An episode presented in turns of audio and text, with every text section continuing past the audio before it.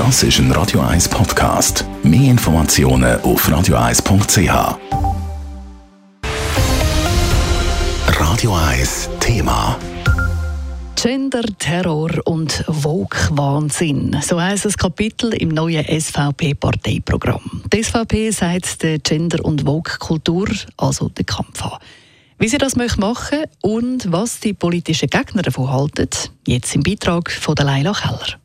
Dass die SVP keine Freude am Gendern oder auch am Gender Sternli hat, hat sie schon mehrmals klar gemacht. Jetzt bekommt das Thema sogar ein eigenes Kapitel im Parteiprogramm. Programmchefin Esther Friedli hat in einem Interview mit Tamedia angekündigt, dass die SVP auf allen Ebenen Vorstöße einreichen möchte, um das Gendern zu verbieten. Die SVP-Gemeinderätin Susanne Brunner erklärt, warum die SVP die Thematik nicht mehr kann unkommentiert lassen Das ist eben nicht nur einfach so, haben wir nicht größere Probleme, das ist doch kein Thema. Nein, es ist eben eine politische Positionierung damit verbunden und genau darum müssen wir das Thema angehen und ernst nehmen. Tut nämlich auf so, solche scheinbaren Nebengleis tut man eine Politik äh, implementieren. Esther Friedli sagt, dass man mit Verbot gegen das Gendern möchte vorgehen Auch Susanne Brunner möchte den Genderstern in der Stadt Zürich mit einer Initiative wieder abschaffen.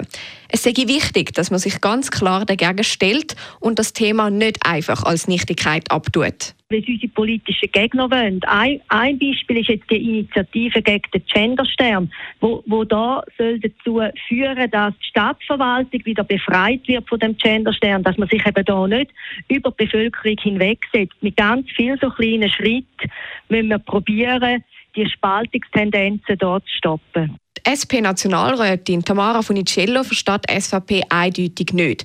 Ob die Schweiz dann nicht andere Probleme hat, vor allem in Zeiten von einer Klimakrise, Krieg oder auch einem Fachkräftemangel. Während einfach wirklich die kleinen Leute nicht mehr leisten zum Zahnarzt zu gehen, weil sie einfach kein Geld mehr haben. In Zeiten, wo wir solche, solche Probleme haben, tut sich die SVP darüber echauffieren, dass es Wörter gibt, die einfach kritisiert werden. Und ich finde das recht absurd. Im Herbst von dem Jahr findet die nationalen Wahlen statt. Dass die SVP Gender-Thematik in ihr Parteiprogramm aufgenommen hat, zeigt, wie viel Gewicht sie dem gibt. Der Tamara Funicello macht das aber im Hinblick auf die Wahlen nicht wirklich Sorgen. Und die SVP probiert möglichst viel äh, Rauch auf scheuchen, um irgendwie von, davon abzulenken, dass sie für von diesen Problemen auch nur annähernd eine Lösung hat.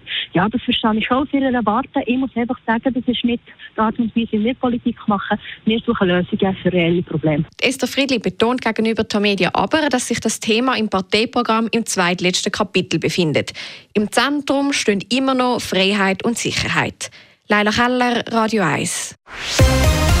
Radio 1 Thema. Jederzeit zum Nachlesen als Podcast auf radio1.ch.